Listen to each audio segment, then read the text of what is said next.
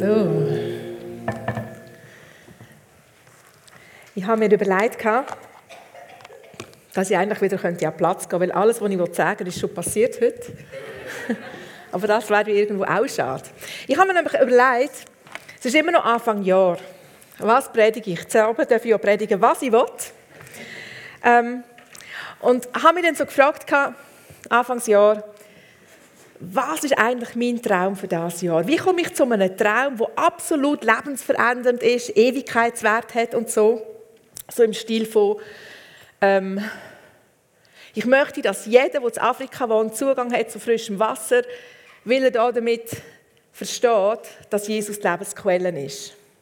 Oder vielleicht ein bisschen abgebrochen, was mache ich morgen, wenn ich neun Stunden Zeit habe, um einer einzigen Person klarzumachen, dass Jesus Lebensquelle ist. Also, wie komme ich zu so einem Traum? Und habe das ein bisschen gewählt mit dem Heiligen Geist und bin einfach so ein bisschen am Lesen gewesen. Im Moment befasse ich mich mit dem Samuel, dem Saul, dem David und so. Und dann hat er mir an eine Geschichte geführt, wo mir die Voraussetzung gezeigt hat. Und die Frage ist in mir reingekommen, ah, okay, wie muss ich vor Gott treten? Damit ich schlussendlich zu einem Traum komme, meine Eier kann sammeln, wo Leben verändern. Und so bin ich dann da gewesen, habe meinem Thema einen Namen gegeben. Ich einfach unverhüllt. Ihr kennt vielleicht den Film Ich einfach unverbesserlich. Also ist eben nicht so. Ich kann dazu lernen. Ähm, und möchte mit euch einsteigen in das Thema. Es geht also eigentlich um die Michael, das ist die erste Ehefrau von David, um David und um die Bundeslade. Es ist eine Geschichte, die ihr vielleicht kennt und sonst lernt ihr sie heute Abend kennen. Bibelstellen, die ich brauche, werde ich nicht alle immer wieder aufzählen. Die Geschichte spielt sich ab im 2. Samuel 6 und 7. Im 1. Samuel 16, den nächsten zwei Kapiteln, hat es ganz einen Haufen Grundlagen, damit wir Michael und David überhaupt können verstehen Und so das Theoretische, die Lehrmeinung im Neuen Testament steht im Römer 12,1. Wir haben das hier und wir steigen mal ein. Und zwar, inspiriert von diesen Minions, habe ich gedacht, ich baue das Ganze mal heute Abend wie einen Film auf. Und ich möchte euch jetzt die erste Szene vorstellen von meinem Film. Die geht eben so. Ihr seht das etwas wie einen Umzug, wie einen Street Parade. Und sie ziehen da einen Wagen, der hat so eine Kiste drauf mit so komischen Engeln, Cherubim. Und so einen Typ, der in einem weißen Kleid ganz verrückt tanzt. Die Lieder, die sie spielen, ist nicht Street Parade-mäßig, sondern mehr so We love your presence. Aber alle Musikanten und alle Leute sind völlig hin und weg und sie ziehen den Karren und sie machen immer sechs Schritte. Und nach allen sechs Schritten tun sie mal so einen Ochs opfern und ein Schaf opfern und dann gehen sie weiter sechs Schritte. Und schlussendlich kommen sie dort zu Jerusalem an, wo die Bundeslade nämlich platziert wird. Jetzt steht das Zelt parat und die Bundeslade kommt dort rein. Und der Typ mit dem weißen Kleid, der wie verrückt getanzt hat, entpuppt sich als der Anführer von diesen ganzen. Ähm, es wird ein Brandopfer geben, ein Friedensopfer wird geben. Und er segnet das ganze Volk. Und dann total verschwitzt, wie er ist, geht er heim, will sein Haus anfangen zu segnen. Da stürmt seine Frau die Stege ab und der größte Ehekrach findet statt. Jetzt muss ich mich entschuldigen bei der Michael. Michael war eine wunderschöne Frau. Nehme ich einmal an, wie der Saul wird beschrieben als der schönste Mann. Also ist Michael sicher wunderschön gewesen. Aber Ärger entstellt einem ein bisschen. Also nehme ich mir die künstlerische Freiheit aus und stelle sie so dar. Michael ist also die Stege abgerannt, mit ihrem Herzen voller Verachtung und kreit ihren Ehemann an. Also, ihr müsst wissen, Sie ist seine erste Ehefrau. Mittlerweile ist sie aber eine von mindestens sieben. Der David hat noch andere sechs Frauen, hat noch mindestens sechs Kinder, aber nicht von der Michael. Und sie stöhnt also die Stege durch ab und sagt so völlig sarkastisch: Ha, David, König, Schöner König bist du vor deinem Volk. Du hast dich absolut lächerlich gemacht. Sogar die geringste Magd von einem von deinen Untertanen schaut auf dich ab. Du hast dich entblößt vor deinen Leuten. Unglaublich, dass du es wagst, so aufzutreten. Und der David, der schaut sie an und sagt, Michael, du verstehst nicht. Ich habe vor meinem König getanzt. Der, der mich zum König gemacht hat in Israel. Vor ihm habe ich getanzt. Und weißt du was? Das würde ich jederzeit wieder machen. Ich würde mich noch viel mehr demütigen und mich noch viel mehr erniedrigen. Weil ich liebe ihn. Ich kann nicht anders. Und was du nicht verstehst, ist, dass die geringste von allen Mägden von meinen Untertanen auf mich wird hinschauen, aufschauen. Und die werden verstehen, was ich mache. Die verstehen, was du nicht begreifst. Ich werde an Ansehen gewinnen. Das ist die zweite Szene. Eigentlich immer noch die erste nach meiner Reihe. Also gut, das Ende der ersten Szene. Und dann kommt so ein Kommentar. Ihr kennt das in den Filmen. Dann plötzlich steht da etwas. Und der Kommentar, der so reinfliegt ins Bild, lautet: Die Michael, Tochter von Saul, hat ihr Leben lang keine Kinder bekommen. Und ich habe das gelesen und es ist mir gegangen wie so oft. Da denke ich: Mein Gott, wie deplatziert steht denn das da? Was hat denn das da damit zu tun? Aber so geht das manchmal in den Filmen. Du siehst etwas, weißt nicht, um was es geht. Und irgendwann eine später im Laufe des Films löst sich auf und so wird das auch mit dem Kommentar sein.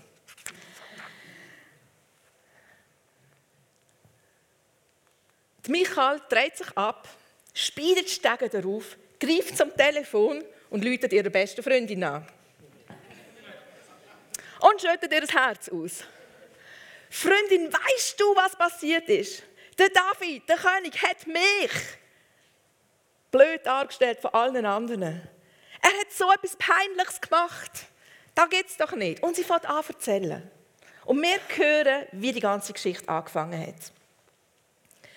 Michael hat den David eben kennengelernt, als er gerade den Goliath umgebracht hat, besiegt hat. Und alle sind absolut begeistert von David. Er war der Held in diesem Volk Israel. Und der Saul, der dort mal noch König war, hat eben eine Belohnung in Aussicht gestellt. Er hat gesagt, wer immer den Goliath wird umbringen, der wird meine Tochter zur Frau bekommen. Und, und ähm, die hat im Ganzen noch vier Geschwister.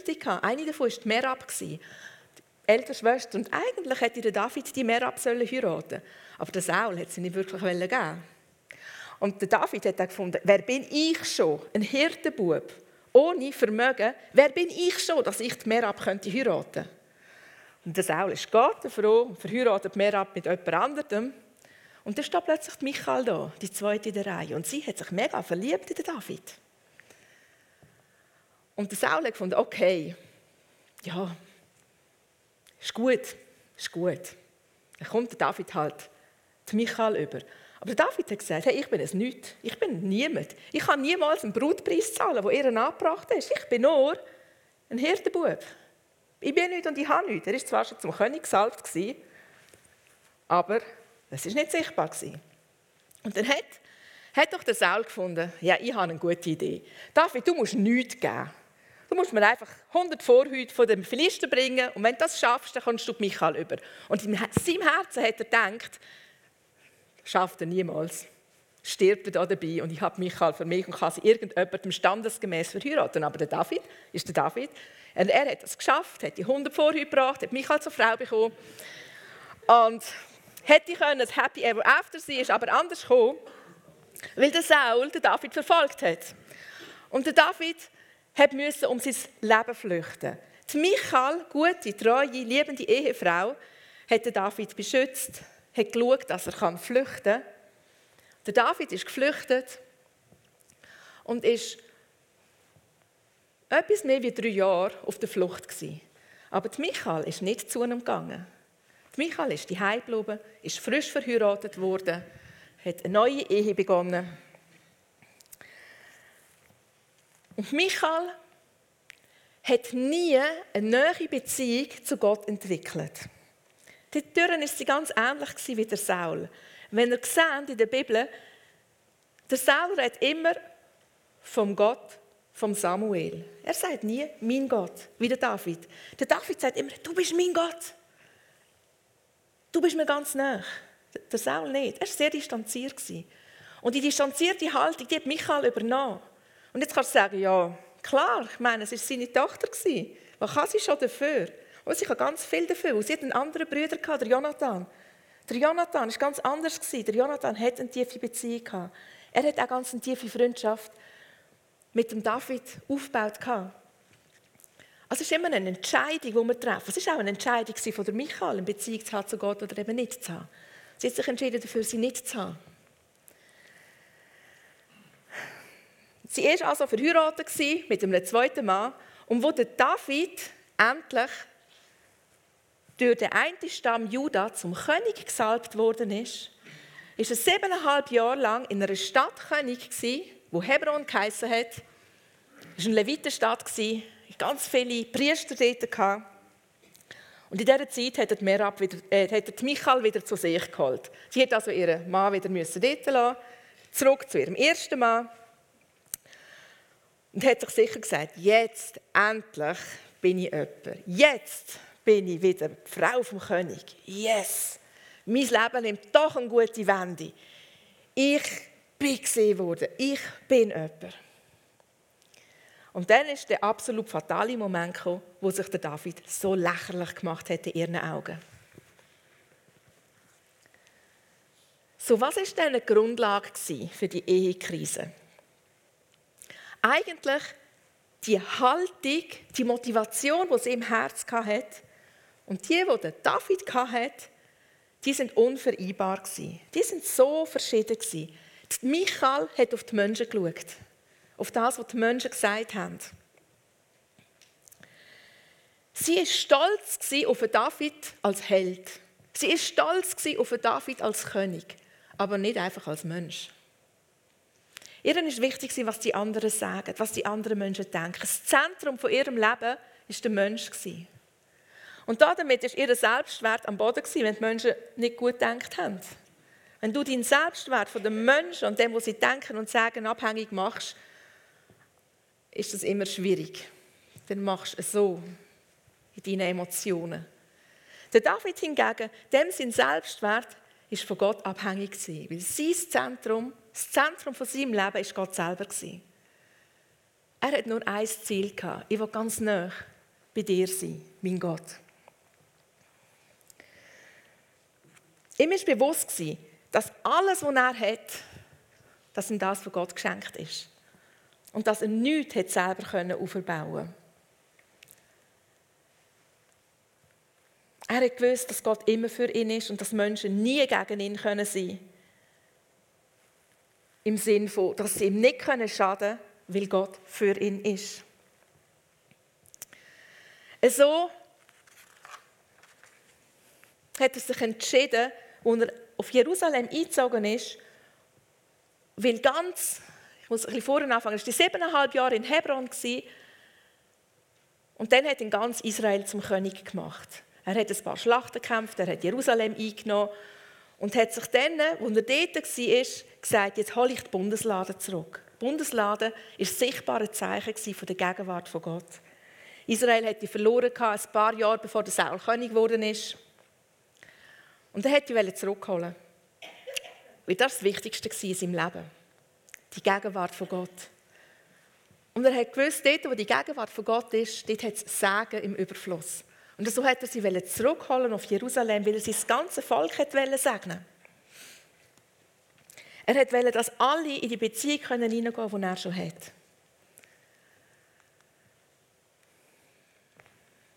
So hat er sie zurückgeholt, versucht zurückzuholen. Der erste Versuch hat kläglich gescheitert. Ein Mensch ist gestorben dabei. Und der David hat mega Angst bekommen. Er hat sich gesagt, oh nein, Scheibe. Wie kann ich die Bundeslade zurückholen? Geht gar nicht. Also ist er über Bücher, wortwörtlich, hat gelesen, wie das läuft. Was wäre das richtige Protokoll, wie man die Bundeslade, die Gegenwart von Gott zurückholt.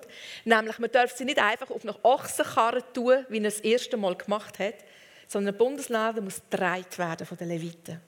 Du kannst die Gegenwart von Gott nur selber tragen, du kannst das niemandem abdelegieren.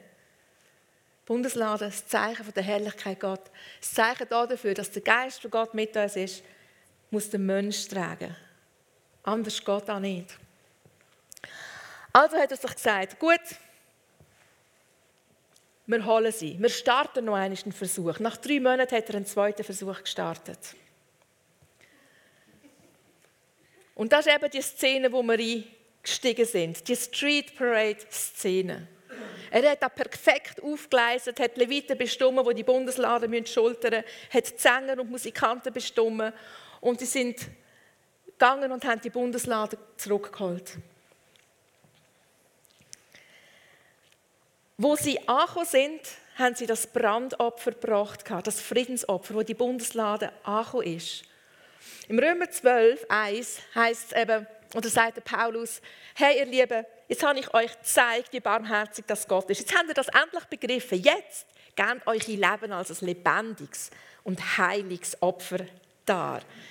Das Bild, das die Israeliten hatten, war so ein Brandopfer, wo man ein Tier verbrannt hat, bis nichts mehr übrig geblieben ist. Ein Brandopfer war ein freiwilliges Opfer. Eines, das gezeigt hat, hey, ich gebe alles, ich halte nichts zurück. Und das Friedensopfer, das zweite Opfer, das hier erwähnt ist, ist ebenfalls ein freiwilliges Opfer. Ein Opfer, das davor spricht, dass du dankbar bist und voller Anbetung und Lobpreis. So, das sind die beiden Opfer, die sie gebracht haben. Das ist das, wo wir aufgerufen werden im Neuen Testament. Das ist das, was sie gemacht haben. Und für sich selber hätte David ein weißes Priesterkleid angelegt. Ich meine, woher hat er das? Er war ja nicht Priester. Ich habe mir gesagt, gut, er war siebeneinhalb Jahre in Hebron, der Levitenstadt, er wird Beziehungen haben und hat irgendwie das weiße Priesterkleid bekommen, obwohl er eigentlich nicht darf, aber er ist ja König. Er ist also dorthin zurückgekommen und wir wissen noch, Michael hat gesagt, das ist lächerlich, was du machst. Du hast dich entblößt. Ich bin immer der Meinung, dass er für die Blut das Zeug umgetanzt ist. Aber an anderen Stellen heisst es, dass er ein Priesterkleid hatte. Finde ich viel die schöne Vorstellung. Ähm, aber sie hat recht, er hat sich entblößt. In dem Inne, dass er alle seine königlichen Attribute abgezogen hat. Alles, was ihn als König erkennbar lässt, hat er abgezogen. Er hat auf seine Rolle verzichtet. Er ist zwar König, die wichtigste Person im Land. Jeder hat ihn so kennt. Und er hat sich entschieden, ein weißes Priesterkleid anzulegen, ein reines Priesterkleid. Und etwas, was mir wichtig ist an dieser Stelle, ist, wenn wir vor Gott kommen, dann sollen wir alle unsere Rollen, die wir haben, abziehen. Ich merke manchmal, dass ich so in dieser die Tendenz habe, vor einer Predigt mit einem Herz vor Gott zu kommen, das sagt, Herr, ich habe eine Predigt, was soll ich sagen? Was möchtest du weitergeben? Was möchtest du? Und das ist so die Rolle von einer Predigerin, die ich trage. Und manchmal komme ich in dieser Rolle als Mutter, manchmal komme ich als Rolle von der Ehefrau, manchmal als Rolle von, ähm, von einer Freundin, von Mitglied von der geistlichen Leitung. Wir haben so viele Rollen, so viele Hüte. Und Gott sagt, zieh sie ab. Wenn du vor mich kommst, dann komm nicht in deiner Rolle als Indianer, Polizist, Putzfrau, irgendetwas Undefinierbares. Verkleide dich nicht. Zieh deine Rolle ab. Komm als der, wo du wirklich bist. Rollen haben ganz viel mit unserer Identität zu tun. Das sehen wir spätestens dann, wenn wir arbeitslos werden haben viele von uns merken, dass die Identität an die Rolle, an den Beruf geknüpft war. Wir definieren uns über die Rollen. Also lernt die Hülle fallen, sagt Gott, wenn ihr vor mich kommt. Das ist die richtige Art von Gottesdienst. Und das Zweite, was gekoppelt ist damit,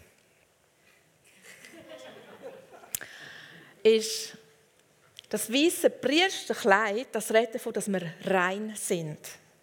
Rein sein, das heißt ohne fremde Bestandteile. Wenn wir vor Gott kommen, dann sollen wir rein vor ihm sein, ohne all das, was uns die Welt noch versucht aufzupfropfen. Und ich habe gemerkt, dass ich manchmal in meinen Gebeten, wie soll ich, ähm, wie soll ich das sagen, dass meine Gebete manchmal so den Anteil von Angst drin haben. Ich bete für eines von meinen Kindern, weil ich Angst um das Kind habe. Manchmal sind Gebete nicht angstgesteuert, sondern von irgendwelchen inneren Zielen oder inneren Ansprüchen getrieben. Und ich habe gemerkt, dass alles Sachen sind, die ich ablegen muss, wenn ich vor Gott komme. Im 1. Petrus heißt es, 1. Petrus 5, glaube ich, heißt es, wir sollen demütig werden vor Gott und alle unsere Sorgen auf ihn werfen. Der David hat gesagt, er will sich noch viel mehr demütigen vor Gott. Matthias hat heute Morgen gesagt, Demut steht für den Mut, und ich sage mal, für den Mut, alle meine Ängste, alle meine Ansprüche, alle meine inneren Ziele zu kübeln und so wie ich bin, blut mir gar nichts, vor meinen Gott zu kommen. Und dann sagt der Philipperbrief im vierten Kapitel, wenn du alle deine Sorgen auf ihn wirfst, dann wird der Friede von Gott kommen, der den ganzen Verstand übersteigt.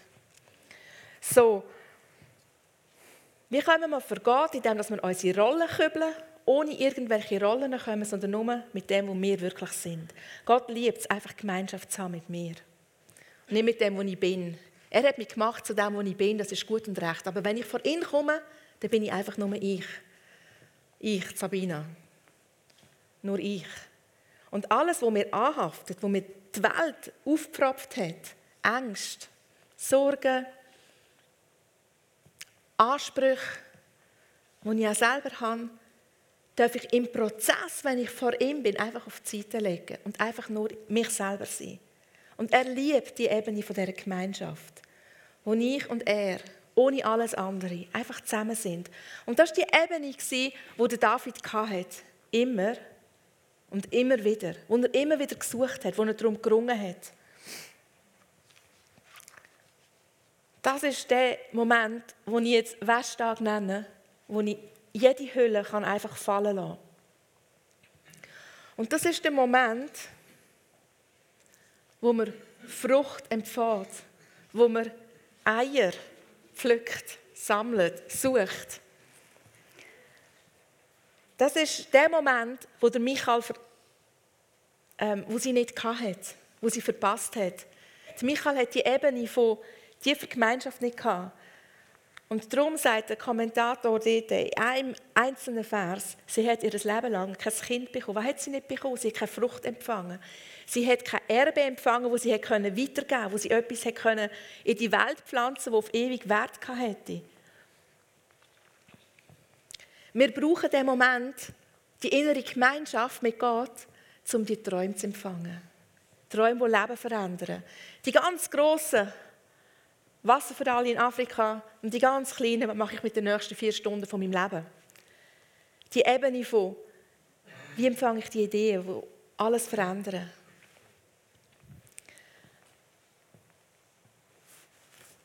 Der David hat die Gemeinschaft. Und ganz interessant, nachdem dass die Geschichte erzählt wird, dass er die Bundeslade geholt hat, geht die Geschichte weiter und es heisst, und ein bisschen später hat er die Idee gehabt, ein Haus zu bauen für Gott, wo er die Bundeslade drin stellen kann. Und er hat gesagt, weisst was, Gott, ich möchte dir ein Haus bauen. Das kann doch nicht sein, dass ich in einem Haus von Stein wohne, wo ihm übrigens geschenkt ist von einem anderen König, und du lebst unter Teppichen. Geht doch nicht. Ich will dir ein Haus bauen, ein mega schönes. Ich will dir einen Tempel geben. Und Gott kommt zu einem über einen einen Propheten und sagt, David, Entschuldigung, nicht, machen wir nicht so. Ich habe dich vom Hirtenbub zum König gemacht. Ich baue dir ein Haus. ich lasse mich doch nicht lumpen. Du musst doch nicht meinen, dass du mir ein Haus kannst bauen. Ich baue dir ein Haus. Und ich schaue dazu, dass jeder aus deinem Volk gesegnet wird. Ich segne dich, du kannst mich gar nicht segnen. Aber weißt du was? Wenn du gestorben bist, dann wird wirst einen Sohn bekommen. Und der Sohn, der wird mir ein Haus bauen. Und dem sein Reich wird auf ewig bestehen. Das wird ein Friedenfürst sein. Der David hat das gehört und hat sich gesagt, okay, hm, ich darf in diesem Fall nicht einen Tempel bauen, was mache ich? Ich fange an, Geld, Silber, Gold, Stein, Holz zu sammeln, damit mein Sohn das eines machen kann. Er hat dann seinen Sohn, der eine hat er Salomon getauft, oder genannt. Was übrigens auch der Friedliche heißt. Der hat nachher den Tempel gebaut, mit all diesen vielen Sachen, die der David für ihn bereitgestellt hat. Ich glaube, der David hat in dieser Zeit von der Gemeinschaft gehört, dass Gott ein Haus wird haben auf dieser Erde, wo die Bundeslade, wo seine Gegenwart wird drinnen sein und wo überall wird angebracht werden. Aber sein Verständnis ist zu klein es ist zu kurz Ganz ehrlich, ich habe die Stelle gelesen und gedacht, David, du hast es vergeigt. Du hättest nie müssen einen Tempel bauen. Absolut falsch. Weil Gott so klar gesagt hat, der Sohn, der nach dir kommt, wenn du tot bist, der wird mir den Tempel bauen. Und wir lesen das heute und denken so klar, ha, das ist ja Jesus. Jesus hat ein Haus gebaut. Er hat seine Gemeinde gebaut. Jeder von uns trägt die Bundeslade in sich. Jeder von uns hat die Gegenwart von Gott und kann sie überall hinbringen. Wir sind berufen, wir sind ausgerüstet. Wir haben alles, was wir brauchen. Wir sind Menschen, wir können seine Gegenwart bringen. David ah, falsch. Aber der David, müsste nicht der David sein, er hat so vieles vom neuen Bund vorher weggenommen. Und mit den Mitteln, die er hatte, hat er sich gesagt, ich baue ein Haus, ich baue einen Tempel. Und ich finde das so wunderschön, wie Gott drin hineinkommt und da einfach ehrt. Er hat das Herz von David, wo ein Freund war von Gott, geehrt. Und er hat gesagt, okay, David, Du möchtest mir einen Tempel bauen? Ich bin dabei. Das war wahrscheinlich nicht sein erster Gedanke. Aber der David hat das wollen. Er hat so verstanden. Er hat zu kurz gegriffen. Er hat zu wenig verstanden. Aber wo der Salomon schlussendlich das Haus gebaut hat, ist Gott gekommen und hat es gefüllt mit seiner Herrlichkeit. So, wenn wir einen Traum haben, auch wenn wir vielleicht nicht ganz verstehen, kommt Gott und ehrt das und ist mit uns und hilft uns umzusetzen, was er uns gegeben hat.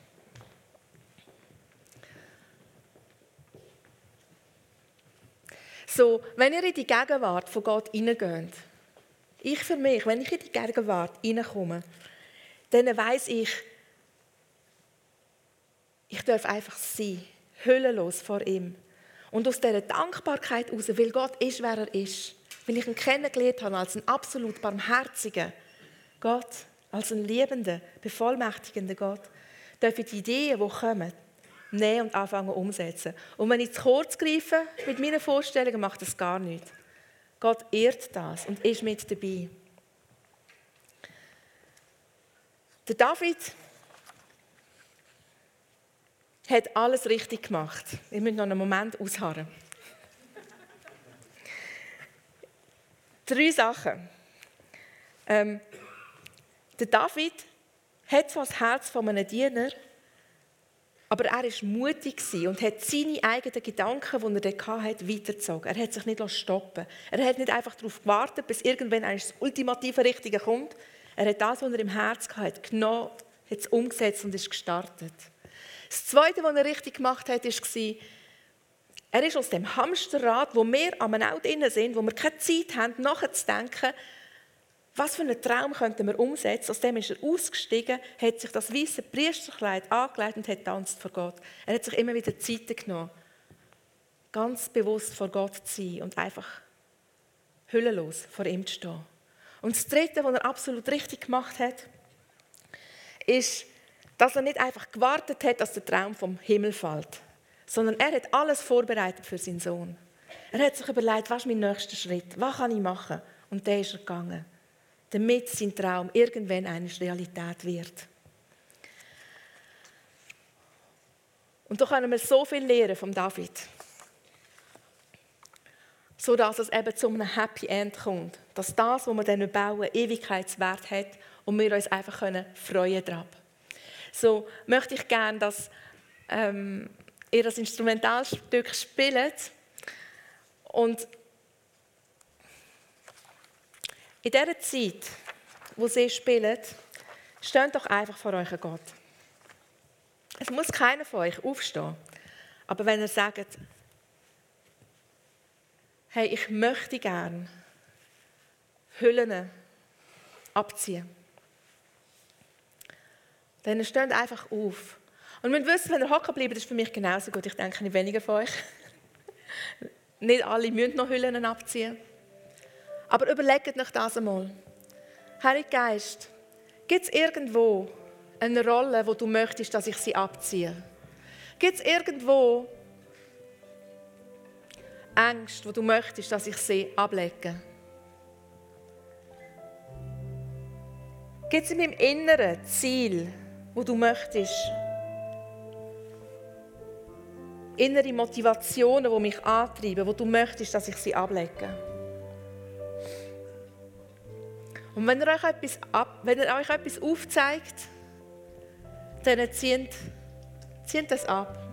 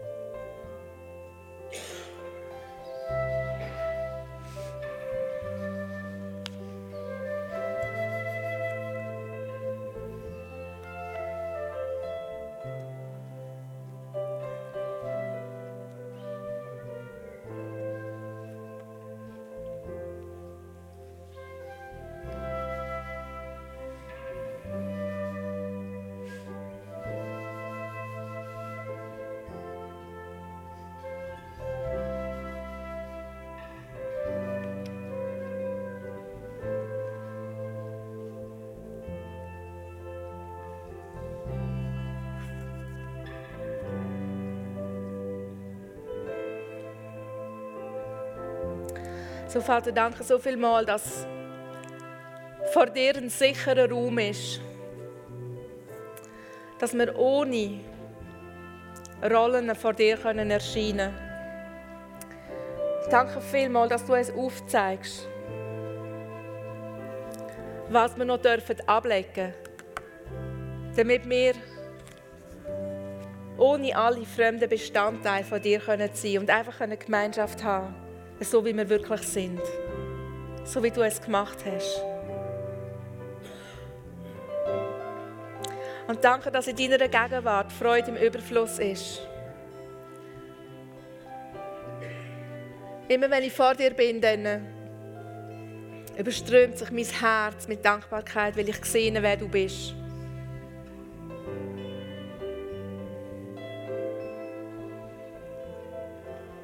Und danke, dass aus dem Herz voller Dankbarkeit so viel darf entstehen, wo, wo ich dir einfach möchte zurückgeben. Und so bitte ich euch jetzt, fragt den Heiligen Geist, was für einen Traum, dass er euch ein Leben geben will. Welche kreativen Lösungen welche kreativen Sachen er euch anvertrauen will, die Ewigkeitswert haben. Sachen, die in der Liebe gegründet sind. Dinge, die ihr dürft umsetzen aus Dankbarkeit Gott gegenüber. Haltet Ausschau nach all diesen farbigen Eiern, die Sarah erwähnt hat.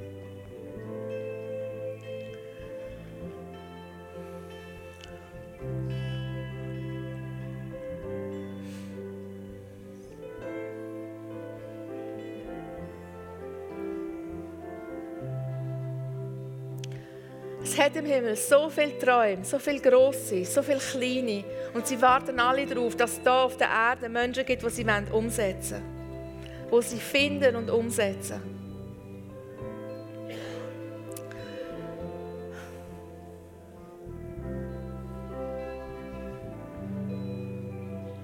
Heiliger Geist, danke so viel mal, dass du die beleuchtest. Danke, dass du uns die Augen aufmachst, dass wir erkennen, was unsere nächsten Schritte sind.